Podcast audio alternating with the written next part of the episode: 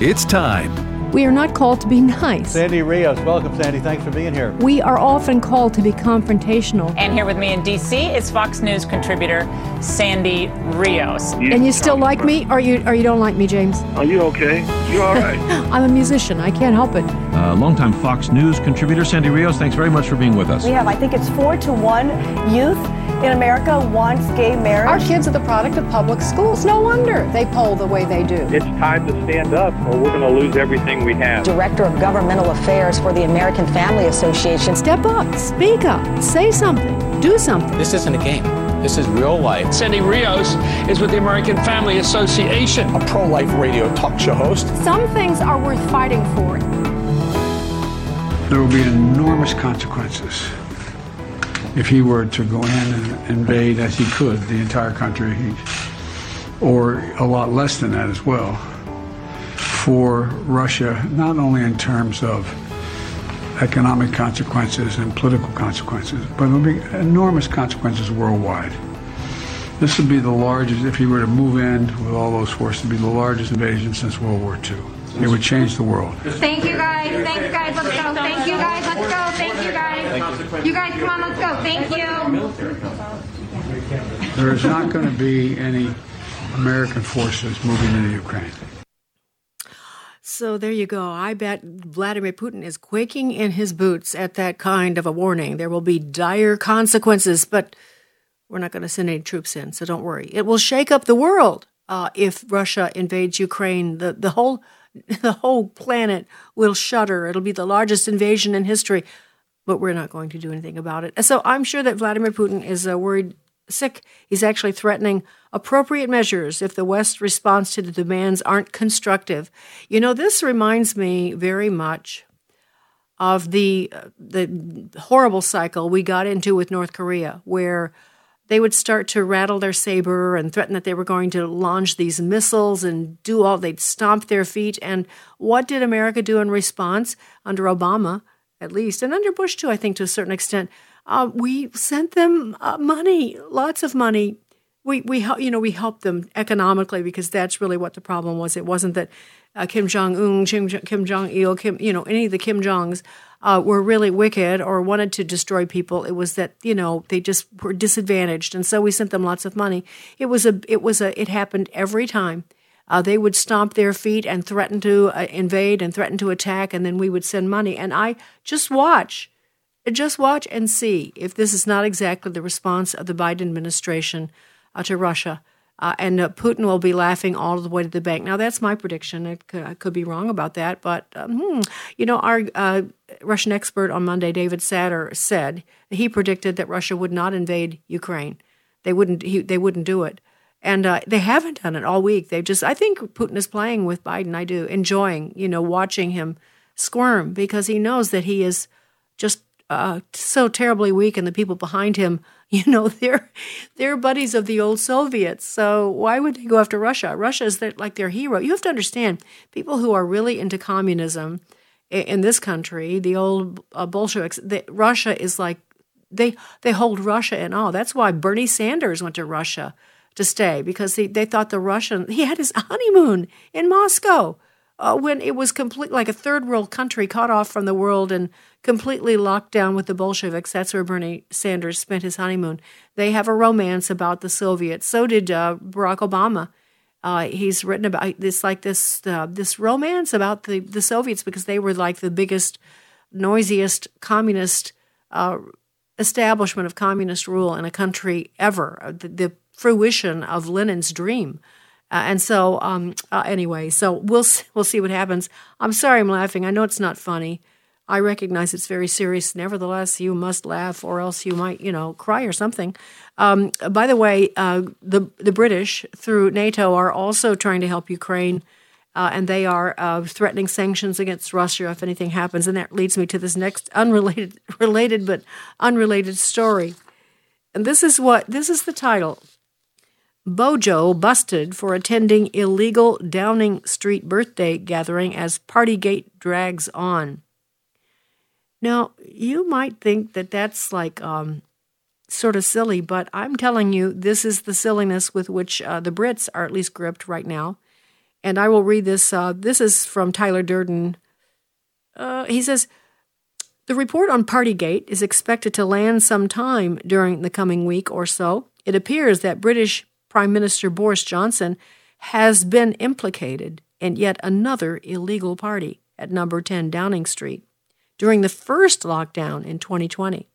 While the PM was eating birthday cake with his wife, staffers, and friends, his government was threatening dire consequences against any Briton who dared violate the rule of six, masking requirements, or who wandered too far from their homes. Now, first of all, there are two things going on here that I, I should st- set up right up front.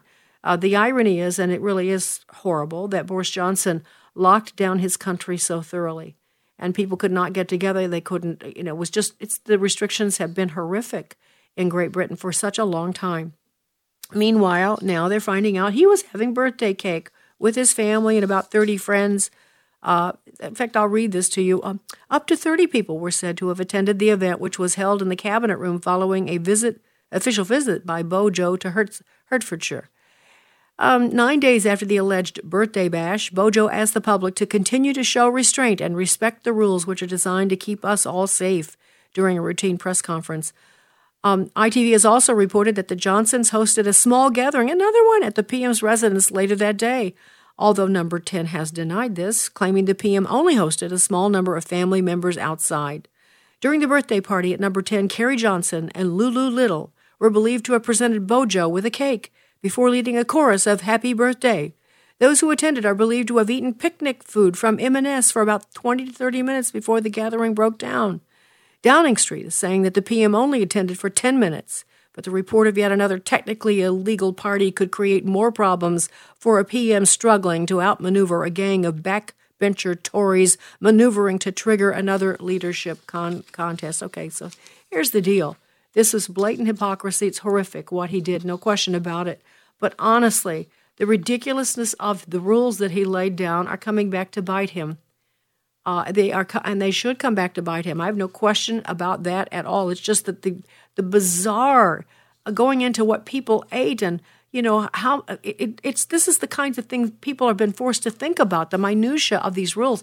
You know this is you may think this is bizarre the rules that people are setting down for covid restrictions and americans are doing the same thing. Six feet? Oh yeah six feet. I saw a picture of a woman in a grocery store. I think i put this on our facebook page a long time ago when this first started and she had a yardstick and she's pushing her grocery cart and she's got a yardstick and she's holding it up in front so that no one gets closer than, than six feet to her uh, this it's people have become crazy. I think I told you I sat on a plane. This is you know uh, probably in the spring or six months after COVID broke out with this young man completely dressed in a hazmat suit.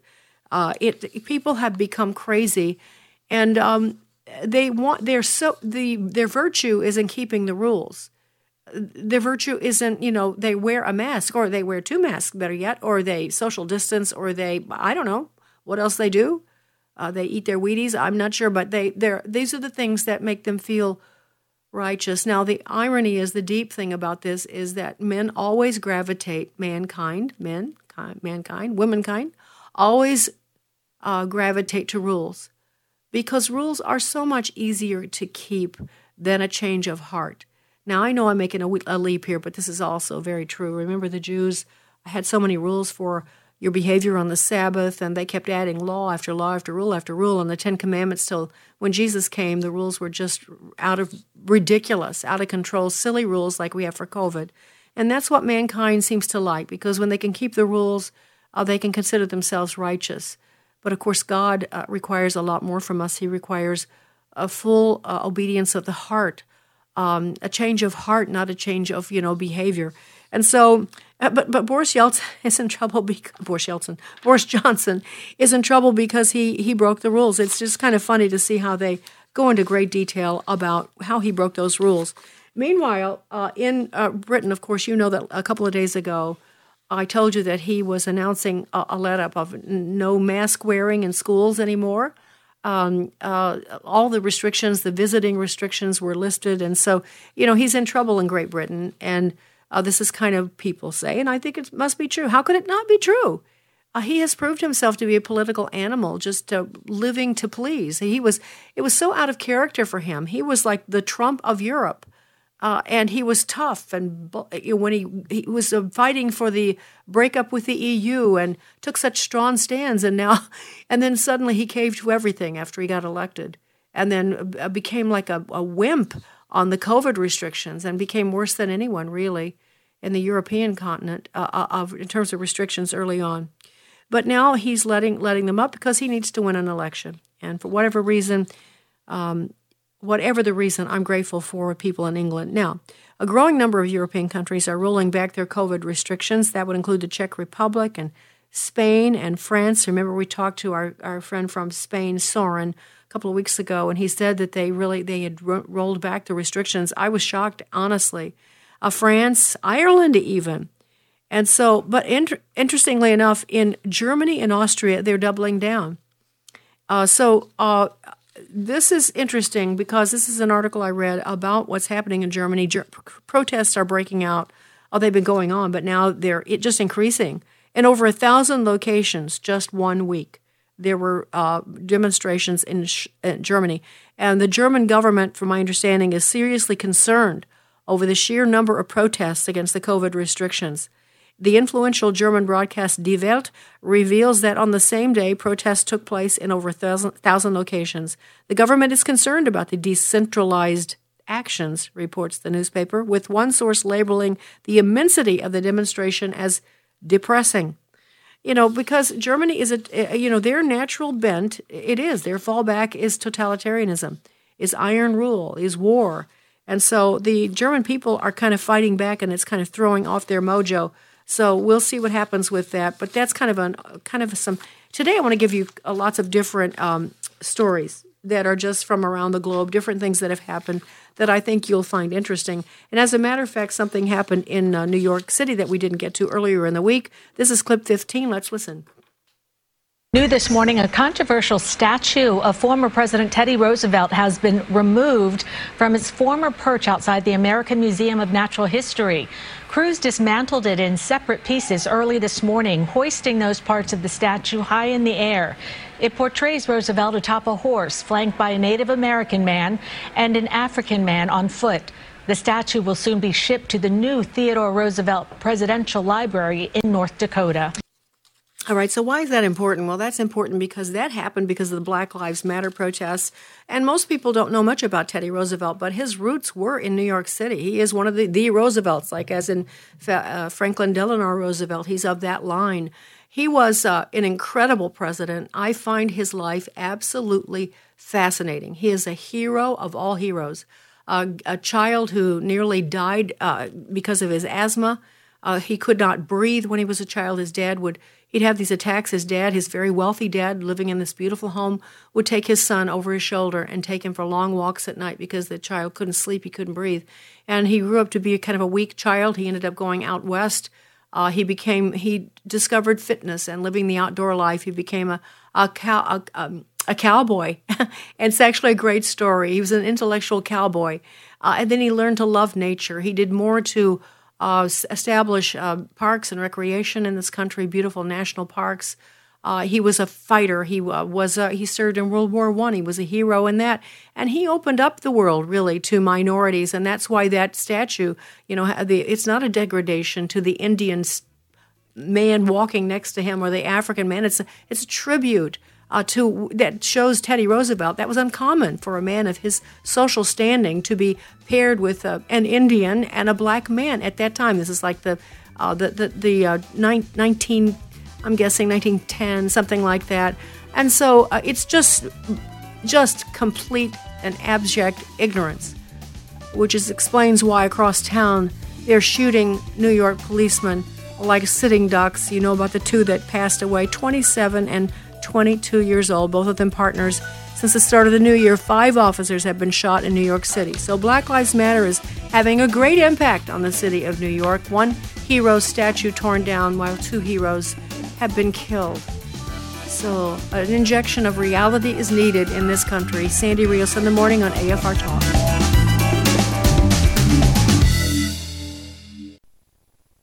Here's some great news. If you missed the deadline to sign up for health insurance, or if, like a lot of people, you just have a plan you're not happy with, you still have a choice. It's called MediShare.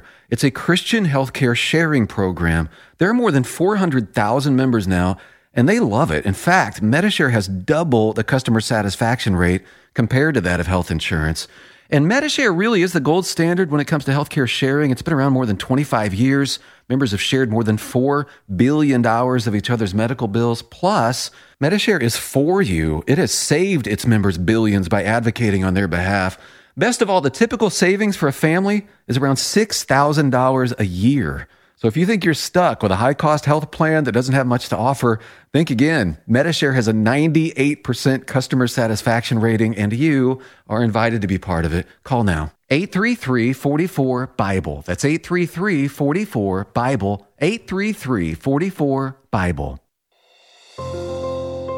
This is Pause to Pray, a chance each day to stop down from the daily noise of life and pray for our country's leaders.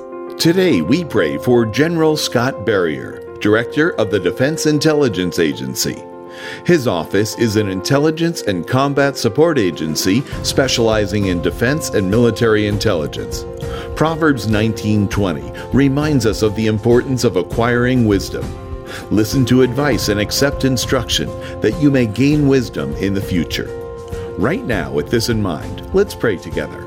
Almighty God, we ask you to guide General Scott Berrier as he provides intelligence to U.S. defense officials. We ask this in Jesus' name. Amen. Pause to Pray is the service of this station and the Presidential Prayer Team. Get your 2022 prayer guide and make this the year of prayer. Available now at pausetopray.org. Hello, Americans. I'm Todd Starnes. Stand by for news and commentary next. You need a university you can trust that offers a world class education with the values, knowledge, and skills you need to succeed. That place is Liberty University, and now is the perfect time to start. This fall, Liberty celebrating 50 years of training champions for Christ, a mission that has not wavered since it opened in 1971. With more than 700 programs online and on campus, Liberty can help you turn your vision into a future you can be proud of. Text EXPLORE to the number 49596. That's EXPLORE to the 49596. The good people of St. Francis County in Missouri are redesigning their county seal. It includes an eagle, an American flag, and a shovel. But that's not what triggered a bunch of out of town atheists. The county seal also features a Bible, a cross, and the words, In God We Trust. And nothing sets off the godless heathens like the Holy Bible. The Freedom from Religion Foundation says the proposed county seal is inappropriate, and all the religious imagery must be removed. They say St. Francis is not a Christian county, and Missouri is not a Christian state, and the United States is not a Christian nation. County commissioners say they are open to new suggestions for the design, so don't be surprised if the Bible and cross are replaced by Dr. Fauci and maybe a booster shot.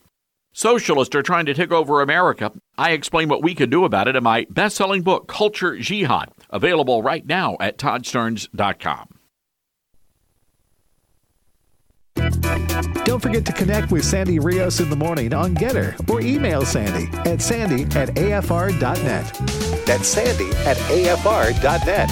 Sandy Rios in the morning on American Family Radio. All right, well, this is a banner day for, uh, at least for federal workers, because this is the day when the mandates are lifted officially. OSHA has sent out a notice uh, the U.S. Department of Labor Occupational Safety and Health Administration announces their withdrawal of the employee vaccine mandate that was ruled unconstitutional by the United States Supreme Court.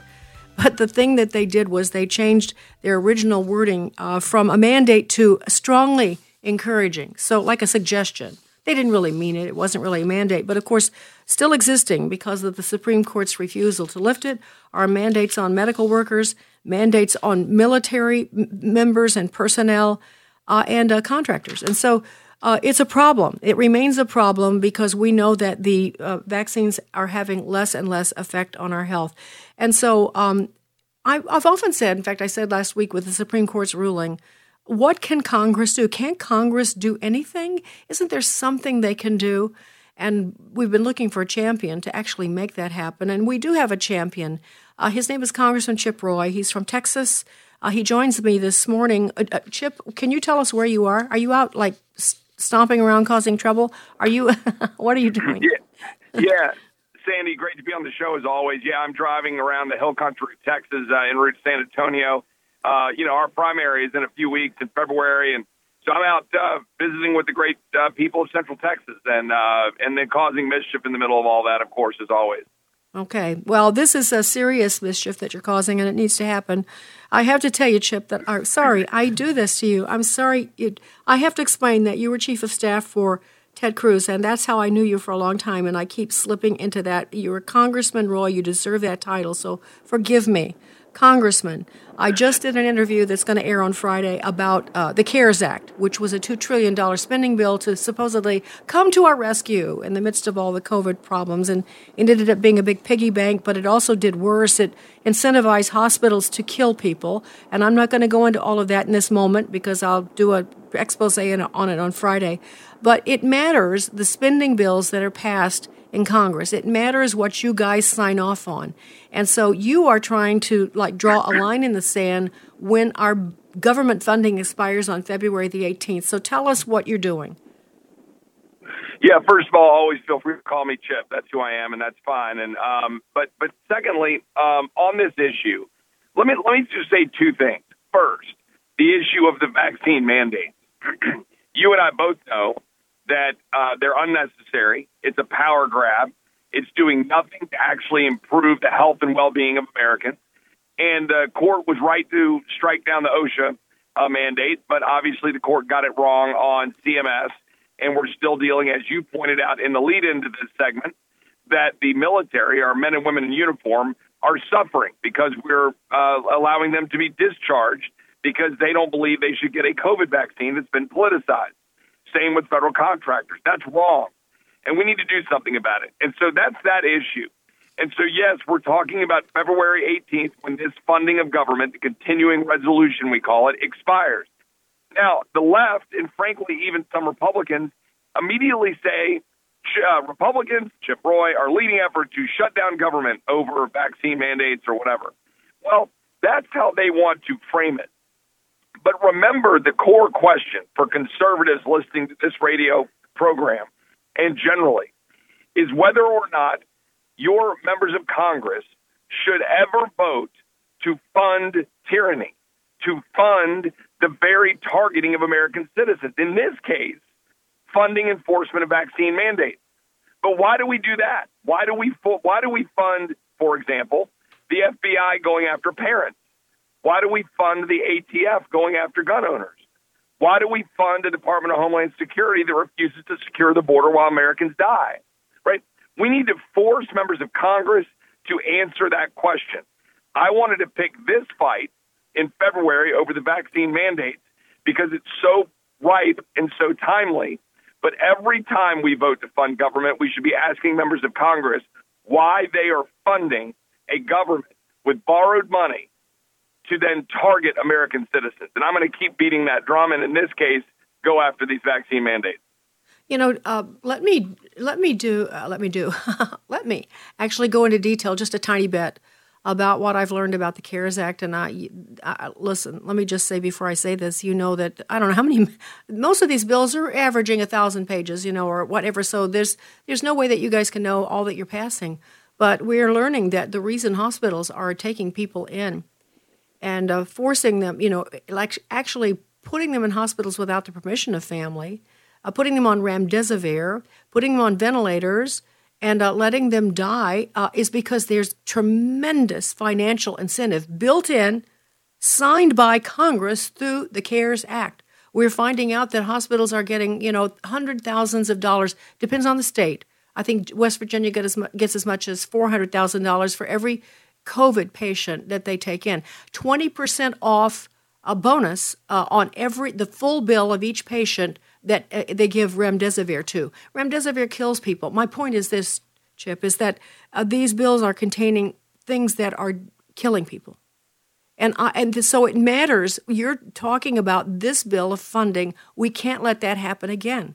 We got to stop. You guys are responsible to stop this. This is your way to stop these mandates. And um, uh, how yeah. many people? Ha- and, and go ahead.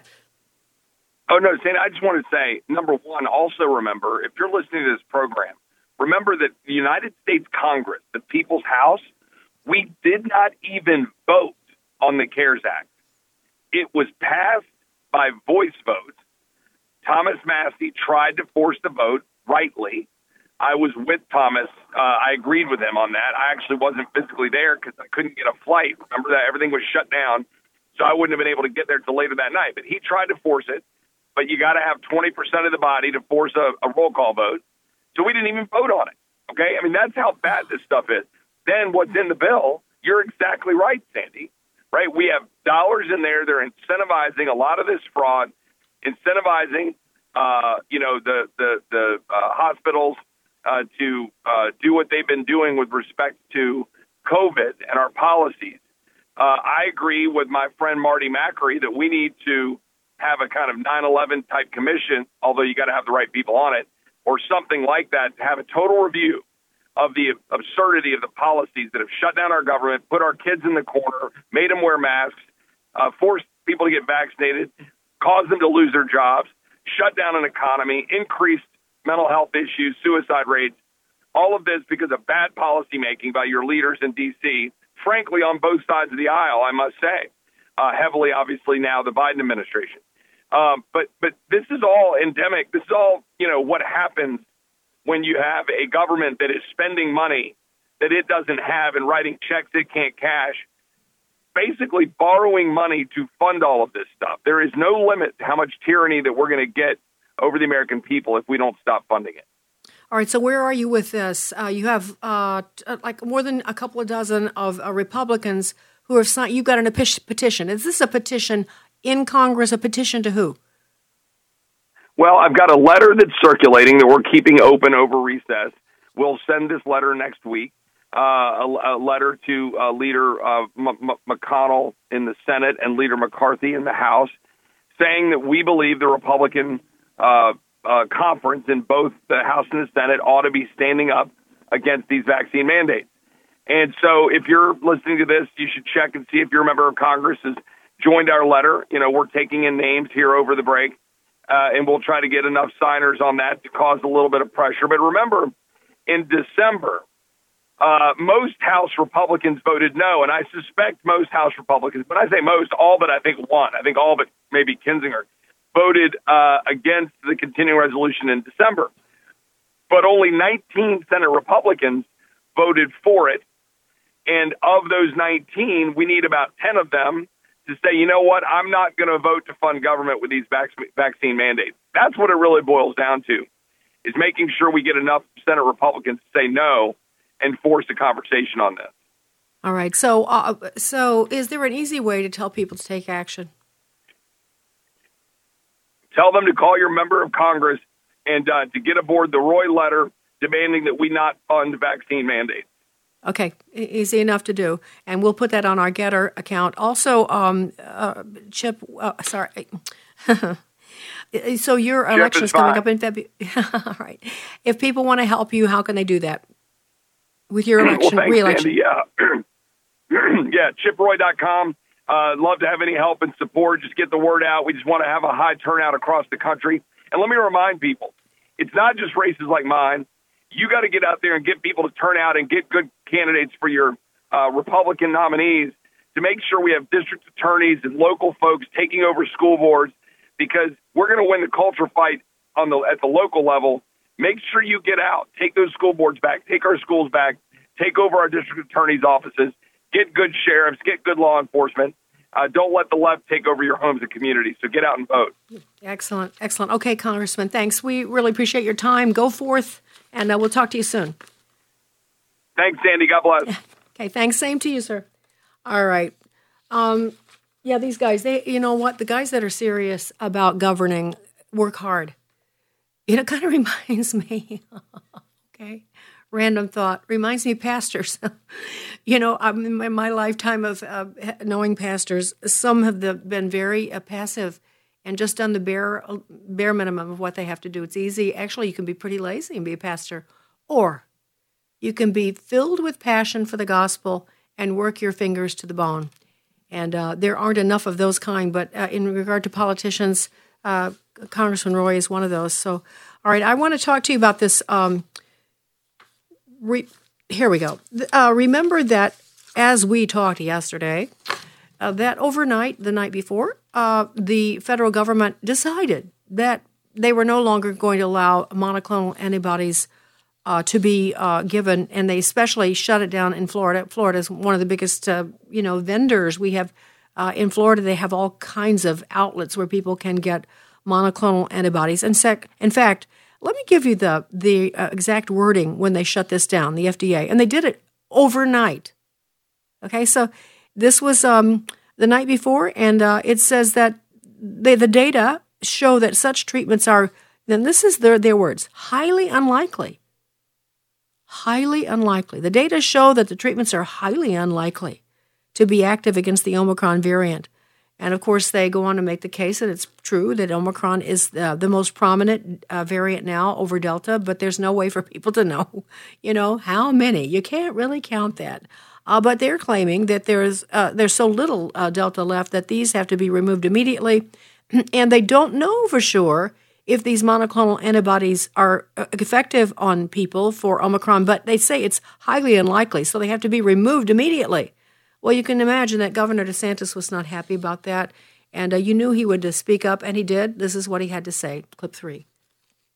First of all, uh, th- that is all modeling. They don't know that for sure. This, these monoclonals were highly effective against the Delta variant to keep people out of hospitals. We have been using them with patients coming in during the Omicron wave, and we have seen success anecdotally. Now, we haven't run a clinical trial but neither did the FDA. They're relying on one study, which was an observational study. It was not a clinical trial, it was not peer reviewed, that said the two monoclonals aren't effective against Omicron. It was done by a consultant for one of the rival drug companies. Now, if you do clinical trials, maybe it'll end up being the case. But man, that's very flimsy evidence to take this treatment away from people and we had thousands of people in the queue at our treatment sites in Florida, Laura, and they all of a sudden wake up to saying that you're out of luck because of the whims of the Biden administration. What they're doing is just fundamentally wrong. If you look at this remdesivir, which people like Fauci have talked about being the standard of care for hospitalized patients, there's not great data on that. They're not revoking Never the worked. EUA for that. They're only focusing on these two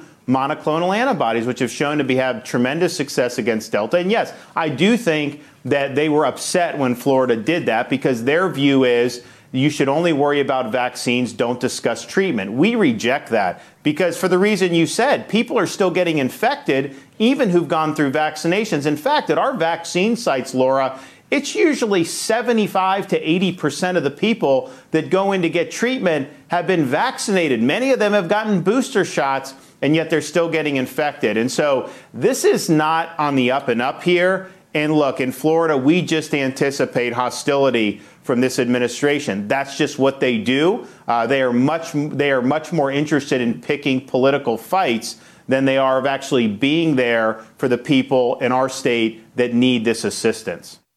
Yeah, I would say that they're much more interested in uh, causing people to die. They don't care yeah, their political well-being is more important to, than, to them than people's lives. There's no question about it. That on remdesivir, could I just say one more time that the other part of this was as they remove monoclonal antibodies. The reason he, uh, DeSantis spoke up about remdesivir is because they've decided that they're going to make remdesivir, which is given to every single COVID patient that enters the hospital, because the hospital gets 20% bonus on your entire hospital bill if they give you remdesivir. So it's pretty good motivation. And but trouble is, remdesivir uh, causes renal failure, uh, seizures. Uh, the World Health Organization in late 2020 recommended against the use of remdesivir for COVID, but that's not stopping your FDA. No, no, no, no, no, because too many financial incentives are there, and uh, hospitals are giving it left and right because they're making money left and right. Uh, although one more thing, I need to say this before we move on. Uh, a CDC recently has come out study saying that unboosted vaccin- vaccinated people are, are, are more vulnerable to Omicron than people who don't have a vaccine at all. So um, it's just all over the map, isn't it? It is. It really is. It's just a tragedy, and we're going to have to stop it, and we're going to stop. This is Sandy Rios in the morning on AFR Talk.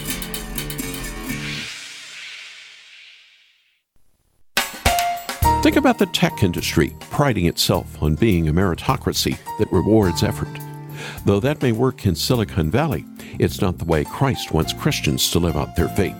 Hi, I'm Charles Morris with Haven Today, and this week we'll remember Christ's grace for sinners in a series called The Deep, Deep Love of Jesus. Haven Today, weekday mornings at 4:30 Central on American Family Radio. Listen online at afr.net. Too busy to catch your favorite shows on the radio? Have no fear, because the AFR app is here. Download the app to have access to live broadcast, music streaming, as well as each podcast. Whether you're at work, at home, or on the go, it's easy to listen to AFR. The AFR app is available not only for Apple and Android users, but also on Amazon Alexa and Roku. Download the AFR app today at afr.net. Therefore, do not throw away your confidence, which has a great reward. My name is Abraham Hamilton III, and this is the Hamilton Minute. Sometimes there's a delay between crying out to God in prayer and seeing those prayers answered. It is imperative for us in those times that we don't waver in our confidence in our God. The next verse goes on to say, For you have need of endurance, so that when you have done the will of God, you may receive what is promised. You see, the delay between supplication and delivered answer is one of the ways God develops endurance in us. He desires that the roots of our faith grow down deep, that we become trees planted by rivers of living water, steadfast, immovable, always abounding in His work. In this, we grow beyond superficial Christianity. Listen each weekday from 5 to 6 p.m. Central for the Hamilton Corner with Abraham Hamilton III, public policy analyst for the American Family Association. Well, the year is 2022, and it's time to travel again. Hello, everyone. I'm Tim Wildmon, president of American Family Association and American Family Radio. Hey, it is 2022, and we've got our spiritual heritage tours planned for June and September. And we look forward to it warming up and us getting back out there, seeing our great country. And we invite you to join us. We're going to Williamsburg, Jamestown, and Yorktown. And then we've got a separate trip to Washington, D.C. and Mount Vernon, the home of George Washington. So the itinerary for these tours, the cost, everything you need to know is available at spiritualheritagetours.com. Spiritualheritagetours.com. We're going to have a great time with fellow listeners to AFR and supporters of American Family Association in June and September. Sign up now before we run out of space. That's spiritualheritagetours.com.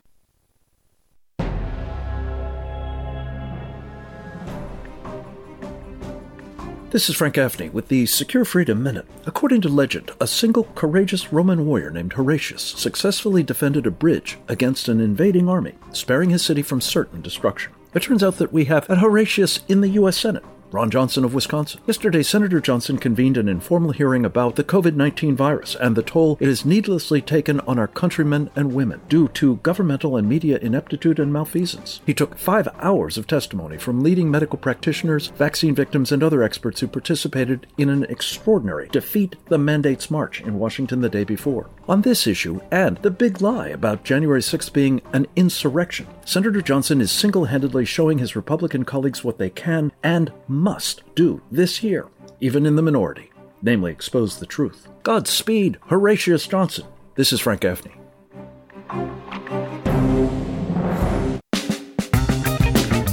Sandy Rios in the morning on American Family Radio. All right, Sandy Rios back with you. Uh, I want to talk just for a second about my hometown of Chicago. You know, one of the finest universities in the country is the University of Chicago. It's maybe doesn't uh, that you will understand the word use of this word, so I won't use it. Um, it's not uh, flashy. Uh, University of Chicago has been strictly an academic institute. It's absolutely beautiful. The architecture is like Gothic. If you've ever ever been to downtown Chicago, you know that there's some beautiful, beautiful architecture. Uh, and so, University of Chicago reflects that. Their chapel, all of it, and it just it feels like you know it's kind of like a, a in the vein of a, of a of an Oxford or someplace like that. And out of the University of Chicago have come some of the finest doctors, scientists, thinkers, uh, the world's ever known, and economists. I think of Milton Friedman, who is uh, still the free market guru, uh, the go-to person for for free uh, uh, people that believe in free economies. Um, and uh, through the years, when I was in on the air in Chicago, I used to inter- interact and intersect with students at the University of Chicago because they were always doing really incredible things. I mean, they're just extremely bright and um, I'm not saying all of them, but there are some out of that university have come a lot of great minds. And so that reminded, I was thinking of that last night when I was watching this interaction with Tucker Carlson. This is a, a young girl, Audrey Unverferth, Unverferth.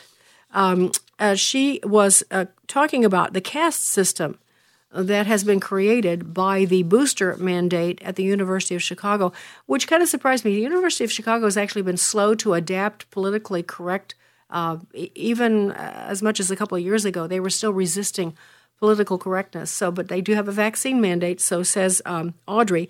And I want you to hear her uh, make her case to Tucker Carlson about why that's wrong. Let's listen my editorial board and I are speaking out demanding that the University of Chicago end its unethical anti science booster mandate. Our editorial board of nine editors all signed it. The primary author was Eden Nagusi, and she did an amazing job. And what we outline very carefully in the editorial is that there's just no excuse for this latest mandate. It's absolutely absurd. And one of the worst parts of it is that it imposes a caste system within our university. Doctors and select scientists are exempt. So some of the world's leading doctors and scientists don't have to get this jab, including those who are experts in immunology. Meanwhile, students and professors and others are being told that in order to participate in this community that I so love, that that we need to get yet another jab, and we're saying enough is enough. If we don't speak out now, this is never going to end. So we're calling on everyone to sign our petition at thechicagothinker.com and to help us end this. Sadly, so many people are so very afraid and they think if they're sheep now and they just follow along and they follow the rules, this will all go away. And the thing is, this COVID theater is never going to end if we don't no. fight back now. This COVID theater is never going to end if we don't fight back now. The wisdom of a, what, 20 year old, 19 year old maybe? Uh, I thought that was pretty amazing. Audrey Unverferth in her interview last night with uh, Tucker Carlson and and she's right about it. It's a great name, the COVID COVID Theater. That's a great name for the whole thing that we're doing. This act that we're playing. I had to uh, go to a doctor last night and went into the office, and the first thing they said, "Well, you know, do you have a mask?" And I said, "No, I don't, I don't wear a mask." Uh, and of course, then, oh well, we have one for you. And I said, well, I so I took the mask, but I never put it on because I uh, look. Uh, you could say that. Um, I could be respectful. Uh, yes, and I was respectful, but I, respectful of their rules. Or you could say, no, they're they're asking me to play the part a part in this COVID theater that I'm not willing to play. The emperor has no clothes. This is a worthless thing. Why are we doing this? I'm not doing this.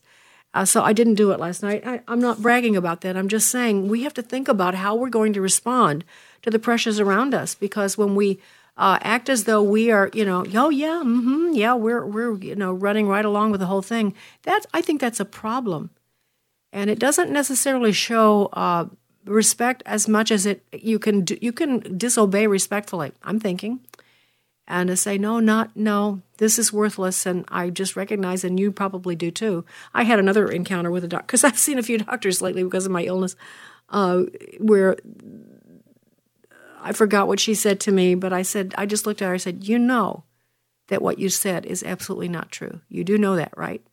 Uh, so we had quite the conversation, and um, I don't know. I just think we need to we need to be bringing uh, truth to our culture, uh, not uh, always guarding our methods and our words, uh, but just bringing truth. And uh, I just hope that you'll do that. Now, this reminds me of this story out of University of Chicago. Reminds me of a different story uh, that I read a couple days ago. Now, this is um, Jordan Peterson is a very famous guy. He may not be famous to you, but he's a renowned psychologist. You may have seen him on television. I've been in meetings with him.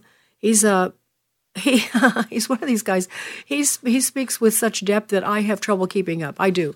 I don't know if that's great intelligence or just intentionally confusing people, um, but he is very, very bright, and the world really respects him. At least they did until he started getting off the off the you know the playlist. He got off the off the uh, script a little bit. wasn't willing to play theater, and so this is not about COVID necessarily. Excuse me, but Jordan Peterson is fed up, and he has just resigned as a tenured university professor in Toronto and he torpedoes academia as a stunningly corrupt enterprise. I want to read to you what he says. Renowned psychologist, I'm reading this by, by the way from the Blaze.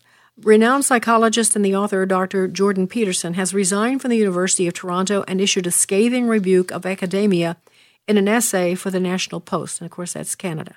Peterson, a former tenured professor at the university, said that he could no longer stomach the school's feverish, frenzied, and over the top push for diversity, equity, and inclusion. They call it DEI. Peterson wrote, I have envisioned teaching and researching at the University of Toronto full time until they had to haul my skeleton out of my office. I loved my job, and my students, undergraduates and graduates alike, were positively predisposed toward me. But that career path was not meant to be. Peterson explained that he could no longer idly stand by and watch what he called qualified and supremely trained heterosexual white male graduate students be overlooked for research positions due to the push for diversity, equity, and inclusion. These have been imposed universally in academia, despite the fact that the university hiring committees had already done everything reasonable for all the years of my career and then some to ensure that no qualified, quote, minority candidates were overlooked. He said, My students are also, um, I, am sorry, I can't read that, make that word out, something, uh, something unacceptable, precisely because they are my students. I am academic persona non grata because of my unacceptable philosophical positions, and this isn't just some inconvenience. These facts, he added, rendered my job morally untenable how can I accept prospective researchers and train them in good conscience, knowing their employment prospects to be minimal? He went on to talk about cancel culture, overt political correctness. He said those are at the center of secondary education culture's corruption, and that otherwise brilliant instructors are made to kowtow to diversity initiatives or lose their livelihoods. They all lie, excepting the minority of true believers, and they teach their students to do the same and they do it constantly with various rationalizations and justifications, further corrupting what is already a stunningly corrupt enterprise. Some of my colleagues even allow themselves to undergo so called anti bias training conducted by supremely unqualified human resources personnel, lecturing inanely and blithely and in an accusatory manner about the- theoretically all pervasive racist, sexist, heterosexist attitudes. Such training is now often a precondition to occupy a faculty position on a hiring committee. All of you going along with the diversity, inclusion, and equity activists, whatever your reasons, this is on you. Cowering cravenly in pretense and silence, teaching your students to dissimulate and lie, to get along as the walls crumble. For shame! CEOs signaling a virtue you don't possess and shouldn't want to please a minority who literally live their lives by displeasure. You're evil capitalists, after all, and should be proud of it. At the moment, I can't tell you if you're more reprehensibly timid even than the professors. Why the blank don't you banish the human resource, diversity, inclusion, and equity upstarts back to the more appropriately named personnel departments? Stop them from interfering with the psychs psyches of you and your employees and be done with it. Musicians, artists, writers, stop bending your sacred and meritorious art to the demands of the propagandists before you fatally betray the spirit of your own intuition. Stop censoring your thought. Stop saying you will hire for the, your orchestral and theatrical productions for any reason other than talent and excellence. That's all you have. That's all any of us have. He who sows the wind will reap the whirlwind, and the wind is rising.